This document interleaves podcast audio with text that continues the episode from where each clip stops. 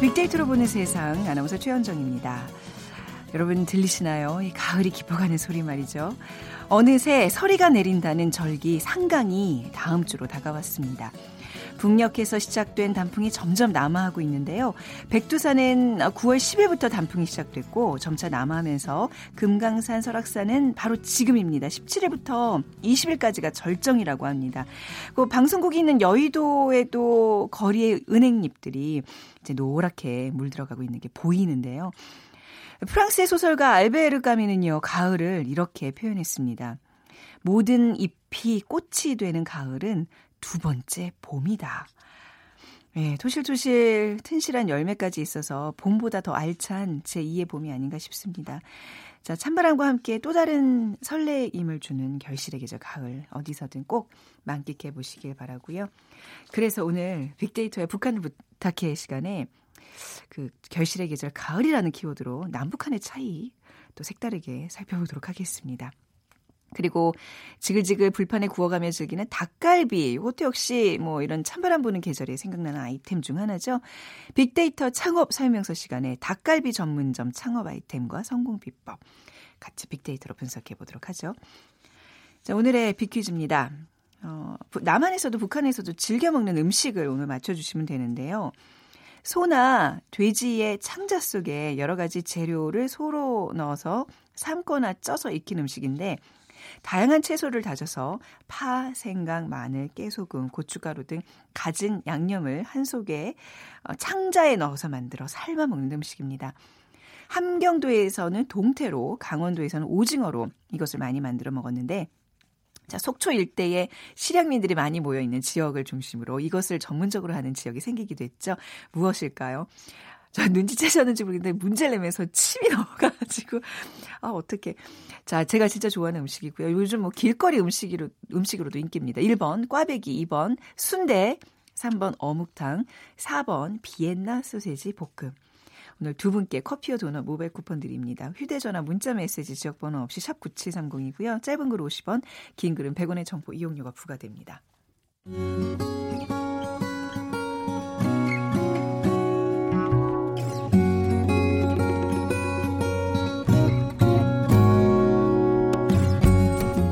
빅데이터야, 북한을 부탁해. 빅데이터야, 북한을 부탁해.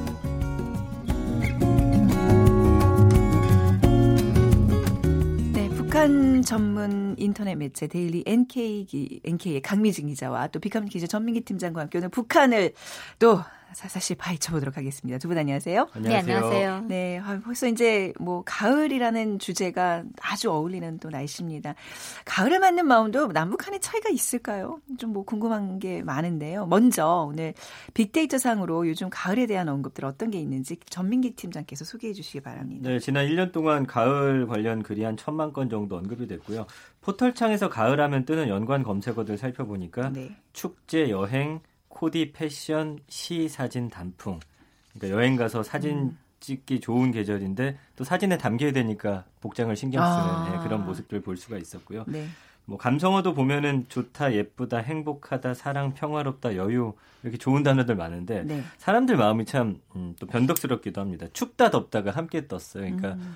추워서 따뜻하게 챙겨 입었더니 낮에는 또 더운 그런 계절이기도 합니다. 뭐 네. 뭐 쌀쌀하다, 외롭다, 피로하다 이런 단어들로서 가을을 표현하고 있네요. 네, 근데 뭐 가을하면 역시 축제잖아요. 축제 네. 많죠 요즘. 그러니까 음, 여행이라는 키워드가 아까 말씀드렸듯이 가장 많이 언급이 됐고요. 네. 축제 관련 계절로도 봄보다 가을이 약 65%더 많이 언급이 됐습니다. 네. 뭐 5년간 봤더니 가을 관련 축제가 총 20만 건 정도 언급이 됐고 1년 중에 10월과 9월 요렇게가 어, 축제 관련 언급량이 가장 높은 그런 달인데 10월 하면 요즘에 이제 불꽃 축제 때문에 그렇고요. 네. 그다음에 뭐 서울 억새 축제라든지 서울 근교에 이제 가을 여행지로 많이 이 빅데이터 상에서 언급되는 게 남이섬과 가평, 자라섬, 그다음에 음. 뭐 순천이라든지 설악산, 진주 유등 축제 이런 곳들도 함께 아. 많이 언급이 되는 키워드입니다. 숨 넘어가네요. 축제 소개 대표적인 축제 소개하는 것만으로도 그렇죠. 정말 네. 많은데 남한에서는 확실히 이제 가을하면 축제 이게 제일 뭐 먼저 떠오르는 단어 중에 하나인데 북한은 어떤가요? 어떤 게 제일 먼저 떠오르는 단어죠? 북한은 가을하면 네. 진짜 이름처럼 무엇인가를 가을 걷어들이는 그쵸, 그런 어, 의미가 어머니죠. 강하고요. 어. 네. 뭐 사실 축제 같은 경우는 북한 주민들이 지금까지 살아오면서 수십 년 동안 좀 생활이 좀 팍팍한 그런 네. 삶을 살았잖아요. 그러다 보니까 가을에 정말 하루 쉬면 어, 아. 어, 겨울에 열흘을 굶어야 된다 이런 네. 이미지가 있기 때문에 에, 별로 이제 축제 분위기는 어, 없다고 봐야 되고요. 음. 일단은 가을이게 되면 어, 산열매든 뭐 곡식이든 다 이렇게 따서 집에 들여야 되는데 저는 가을에 어, 언젠가 이제 그 평성 지역에 한번 가봤던 적이 있어요. 어디요? 평성이요. 평성. 네. 네. 평성에 가봤는데 은행 나무에 음. 은행 열매들 있잖아요. 그때는 냄새가 나는지 어쩐지 생각을 못하고 은행에 가득 달린 그 열매를 보고 제가 어떤 생각을 했냐면 야 저게 은행이면 은행이면 돈 다루는 운행이잖아요. 우리 아들이 하는 얘기랑 똑같으시네요. 네. 네. 맞아요. 네. 그래서 저 운행남에 저 달린 게 저게 다 금이라면 얼마나, 어, 얼마나 좋을까. 네. 그런 생각을 했던 적이 있고 어. 한국에서 운행나무를 보면서 그 생각이 딱 떠오르더라고요. 근데 아. 여기는 뭐 각 축제들이 많잖아요. 그렇죠. 네. 네. 그래서 아, 여유가 음. 있는 한국하고 좀 팍팍한 북한하고 다른 모습이구나 그러니까 이제 추수하는 농번기에 무슨 축제 같은 소리냐. 그렇죠. 근데 사실 네. 뭐 북한에서부터 쫙그 남하는 단풍 뭐 백두산, 금강산, 아 금강산에 아. 그또 네. 단풍 철이 얼마나 아름답겠습니까? 저희 뭐 금강산, 네. 노양산은 또 네. 말할 여지가 없고요. 제가 살던 양강도 지역도 네. 어, 가을철이면 이제 감자 가을을 하러 산에 가잖아요. 음. 그때면 아침에 올라가면서 네. 그 단풍이 정말 노랗고 빨갛고 아, 엄청 예뻐요. 어이. 네. 그 뭐 일반 산도 그렇고 묘양산을 제가 한번 어, 9월, 10월에 한번 가봤던 적이 있는데요. 네. 그냥 사람이 음. 멍을 때리게 돼요. 그 음. 경치를 보다 보면 네. 환송은 둘째 쳐놓고 너무 이제 막 빨려 들어갈 정도거든요. 그렇게 그러니까 멋있어요. 예전에 뉴스에서 많이 접했던 건데 왜 북한 사람들이 묘양산을 굉장히 그 아, 자랑하고 되게 자부심 네. 있어 한다 그러더라고요. 경치. 금강산보다 더 네. 아름답다고 생각하세요. 그러니까 왜냐하면 네. 금강산에 가보면 그 인위적으로 저희가 살던 지역과 비슷한 데가 많아요. 그냥 음. 저희가 일반적으로 살던 그런 지역과 비슷한데 묘향산은 정말 묘하게 생긴 그런 어, 어 뭐 상징이 많아요. 예. 정말 주먹만한 돌에 집채만한 돌이 올라가 있는 것도 음, 있고요. 기기묘묘한 그 네. 풍광들이 있군요. 네, 그게 아마 사람이 올리려면 그렇게 붙어 있을 것 같질 않아요. 네. 그리고 골짜기 자체도 엄청 이제 묘하고요. 어, 사람이 숨어도 뭐 찾을 수 없는 그런 폭포 같은 것도 네. 있어요. 네, 엄청 멋있어요. 저 만약 통일되면 두 군데 딱 가보고 싶은 게 묘양산이랑 개마공원. 뭐, 뭐제 어. 나름 리스트입니다. 뭐 너무 의미 두지 마시고. 근데 전민기 팀장 표정이 왜요? 이런 어, 표정이 아무 생각 없이 그냥. 아, 자, 가을하면 지금 말씀해 주다시피 이제 단풍을 빼놓을 수 없는데 가을 단풍 구경하기 좋은 곳 남한에서 어떤 데이터가 나오고 있죠? 네, 이제 일단은 산들 많이 생각하시는데 이제 이거 내비게이션을 목적지 검색 검색어 데이터로 해갖고 이제 뽑아봤더니 네. 1위가 전주 한옥마을이었고요. 2위가 남이섬이었고 3위가 내장산 차지했고요. 이제 산으로 한정지었을 때 단풍 구경하기 좋은 산은 어, 저는 설악산인 줄 알았는데 1위가 내장산이었습니다. 그럼요. 예, 내장산이죠. 예, 저는 잘 몰랐어요. 아, 네. 2위가 설악산, 3위가 주황산, 그리고 사찰은 백양사, 낙산사, 불국사, 선운사, 보문사 이런 순으로 이제 단풍이 좋다라고 하니까 네. 어, 이번에 가시는 분들은 좀 참고하시면 좋겠네요. 또 참고하시라고 드리는 말씀인데 이제 마포구 월드컵 공원에 그 이제 단풍 아 저희 갈 때 굉장히 정말 장관이거든요. 이 일대 주말에 가실 때 조심하세요. 그 꼭 대중교통 이용하시기 바랍니다. 진짜 막혀요. 어마어마합니다. 그 근처 사시니까 잘 아실 거예요. 거기 갈 때마다 보면 차가 막 두 겹씩 교체가 돼 있어요. 자, 가을 하면 이제 뭐 열매 따기 말씀하셨는데 우리 그 이제 도심에 뭐, 뭐 시골 사는 뭐 분들이 이제 열매 따는 거에 대한 또 그 뭐 지금도 이제 경험을 하시겠지만 뭐 쉽지 않거든요. 열매를 어떻게 따요 도심에서. 근데 어떤 추억이 있으세요? 어 저는 저희 고향은 이제 양강도 산골이다 보니까 음.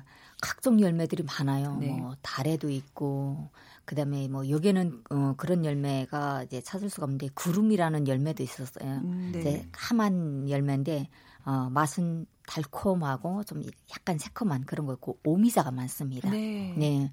그래서 그 산에 이제 한국에서 저도 오미자 따라 가 봤었는데 그냥 빨간 물이 오르면 따기 시작하더라고요. 음. 이제 근데 여기는 또 재배 오미자도 좀 많지만 북한은 재배라는 게 없거든요. 자연산. 네, 그냥 그야말로. 산에 있는 걸 가서 음. 따는데 저희 같은 경우는 깊은 산골에 가면 오미자가 익어서 설이 마서 말랑말랑한 그런 걸 따다가 이제 먹으면 네. 정말 맛있고요.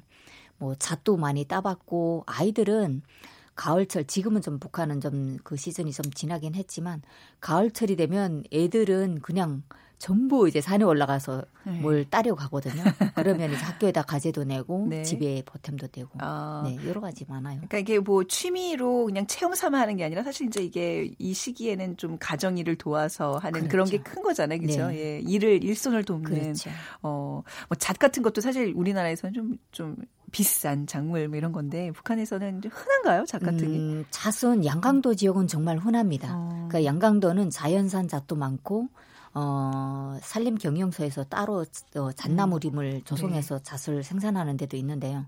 저희 고향에서 이제 잣을 따게 되면 한 나무에 보통 40개, 50개 송이가 달려요. 네. 그러니까 잣송이가 이렇게 크잖아요.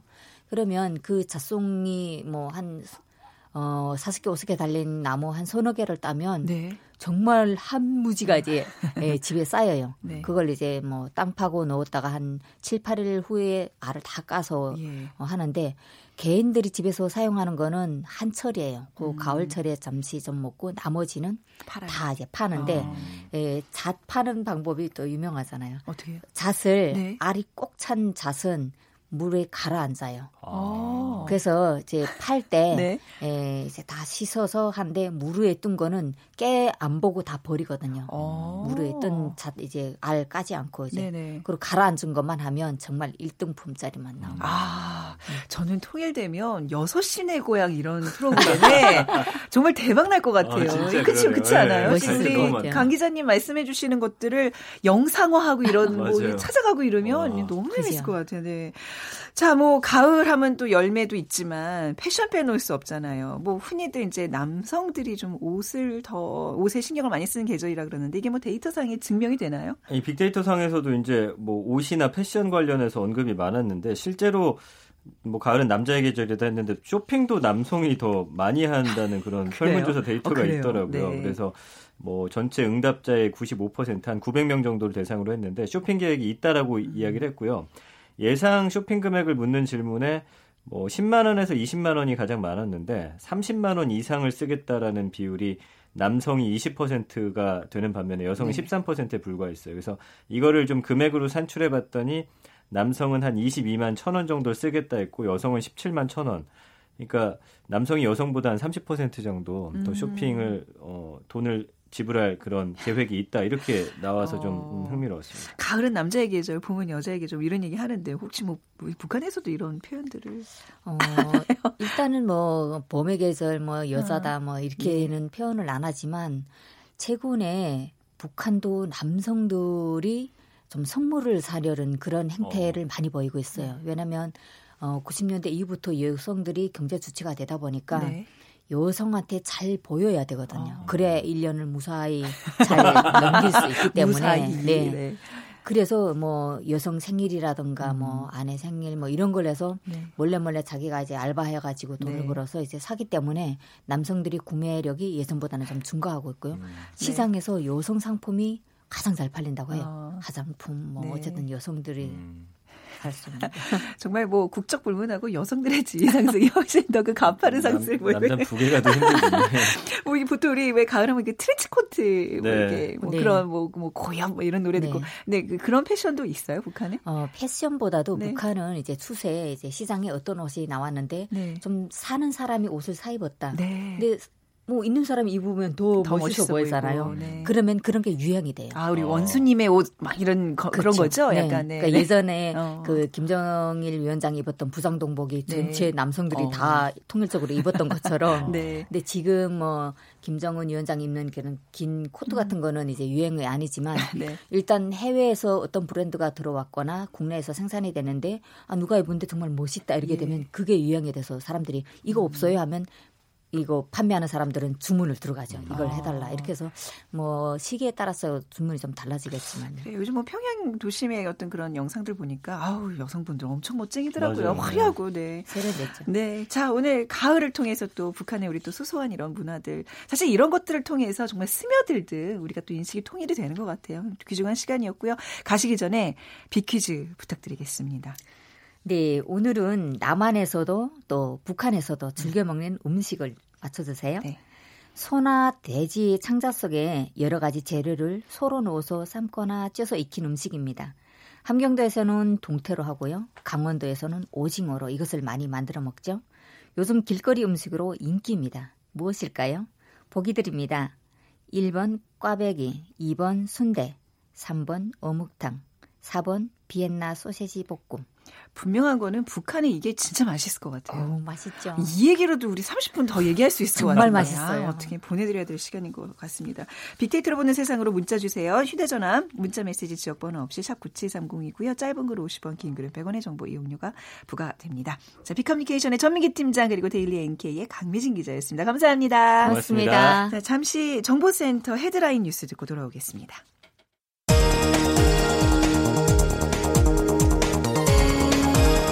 교황청이 문재인 대통령의 이탈리아 공식 방문에 맞춰 우리 시간 내일 새벽 한반도 평화를 위한 특별 미사를 거행합니다.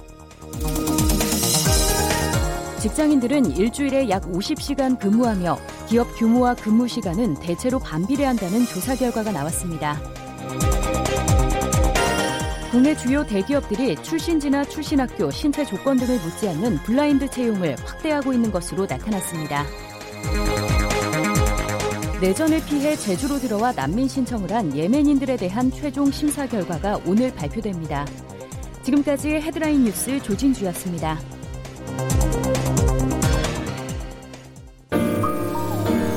대한민국 중심 채널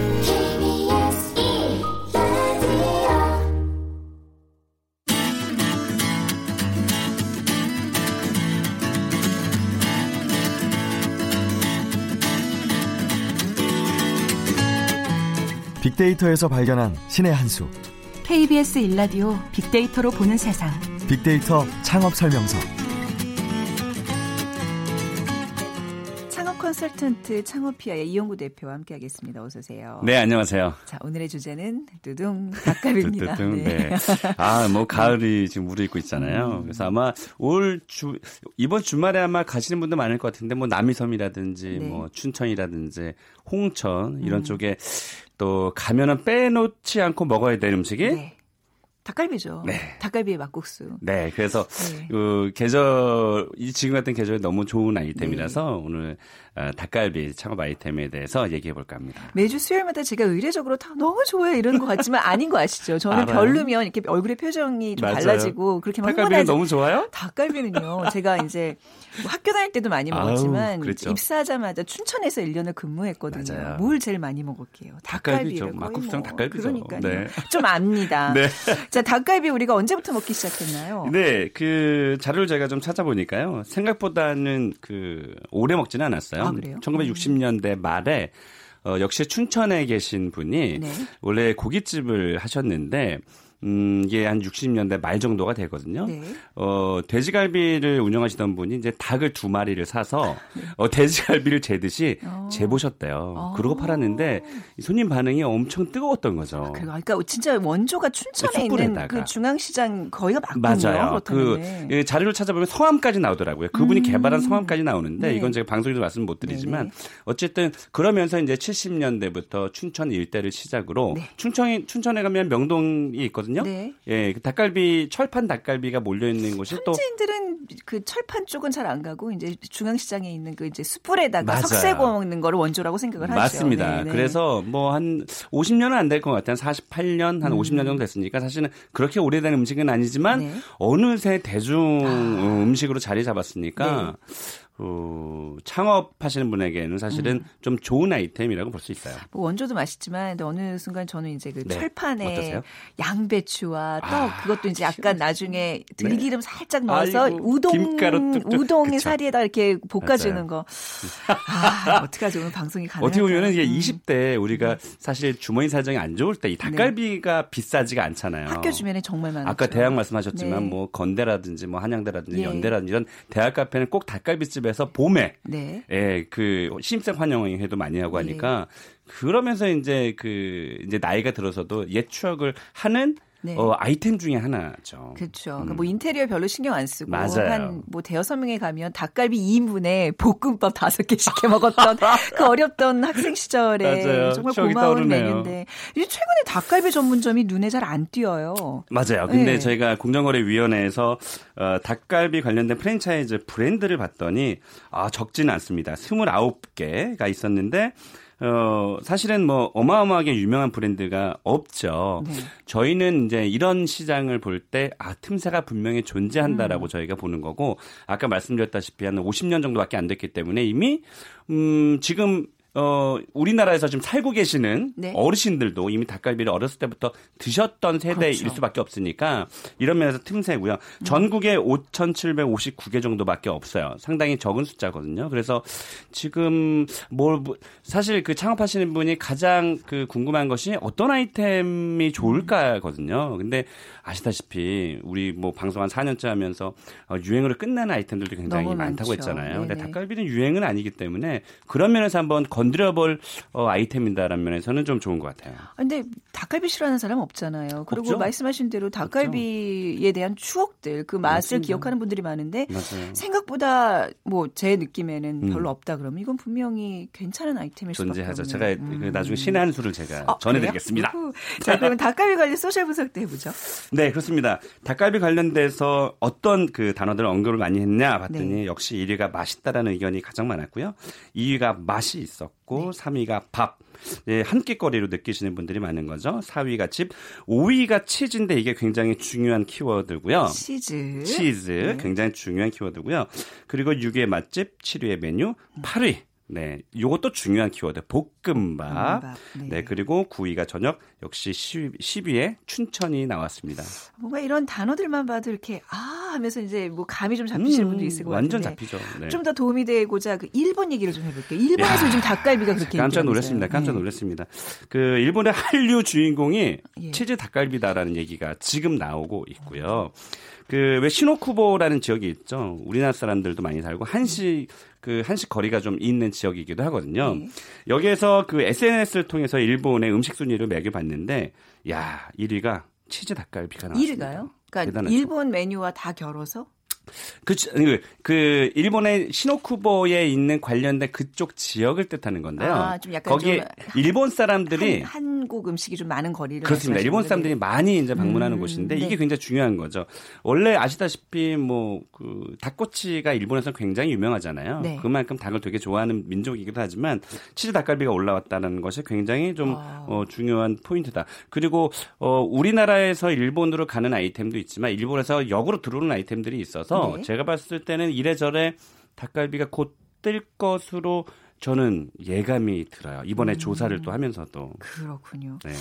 이 한동안 이제 뭐 잘 이렇게 붐이 일었다가 사그라들었던 음. 거에 대한 어떤 그 두려움들도 있으실 것 같아요. 맞아요. 이것도 하다가 좀 잘 안 되면 어떡하지? 근데 맞습니다. 사실 닭 자체가 네. 닭이라는 그 메뉴 자체가 비수기가 별로 없잖아요. 맞습니다. 네. 역시 우리나라 사람들은 뭐 닭 굉장히 사랑하고요. 음. 어, 저희가 1년 데이터, 빅데이터를 통해서 저희가 그래프를 한번 그려봤는데 이게 그 특별히 비수기가 없어요. 1년을 저희가 두고 봤을 때는. 그런데 어 10월 달, 이번 달 10월 달부터 관심도가 급상승이 됩니다. 그러면서 이게 3, 4, 5월, 6월 달까지 이어지거든요. 네. 그래서 특별히 그래프를 봤을 때는 비수기와 성수기가 특 특별히 크게 존재하지가 않아서 음. 그런 면에서는 안정적인 아이템을 잡는 네. 것도 창업자에겐 중요한데 그런 면에서도 좀 긍정적인 음. 예, 아이템이라고 볼 수 있습니다. 자, 그럼 좀 더 구체적으로 이제 닭갈비 전문점의 네. 종류들을 좀 살펴볼까요? 네. 뭐, 뭐 크게 뭐두 중에 하나죠. 뭐 숯불로 구워내느냐, 네, 철판으로. 구워내느냐, 음. 그둘 중에 하나만 정해서 네. 차별화시키는 게 중요합니다. 그런 면에서는 네. 소비자는 선택의 폭이 넓지가 않아서 음. 오히려 장사하는 사람들 입장에서는 조금 편할 수도 있죠. 숯불 근데 네. 맛있긴 한데요. 네, 어때요? 굉장히 자주 뒤집어야 되기 때문에 안 그러면 타잖아요, 류양님이. 되게 힘들어요. 제가 뒤집어 드리겠습니다. 여성분이 이제 드시기만 하는 걸로. 그러니까 아예 뭐, 그, 뭐 지금 번뜩 드는 생각인데 네. 요즘 이렇게 왜 자동으로 자동으로 뭐가 오. 돌아가는 시스템을 개발해서 조금 오, 괜찮다. 어, 그죠? 그뭐 네. 양꼬치처럼 지금 양꼬치가 또 붐이잖아요. 네.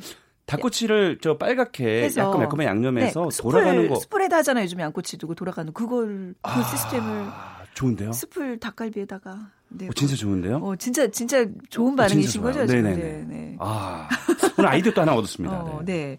자, 뭐 숯불과 이제 철판으로 나눠진다. 조금 네. 더 세세하게 종류를 좀 나눠볼까요? 네네. 그 닭갈비 전문점 중에서 조금 잘 되는 곳들 조금 음. 저희가 한번 살펴보면은요. 네.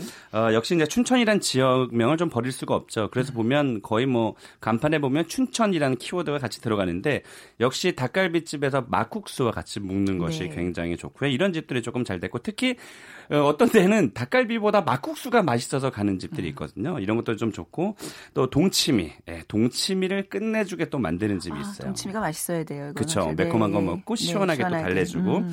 그리고 어, 어떤 곳 중에 하나가 또 잘 됐냐면 우리가 그 닭갈비집 가면 그 상추 하나만 달랑 네. 주시는 곳들이 많거든요. 근데 음. 상추 또 깻잎 심지어 뭐 치커리 네. 또 그리고 배추, 그 생 배추 아삭아삭 음, 씹은 음, 네. 거 굉장히 많잖아요.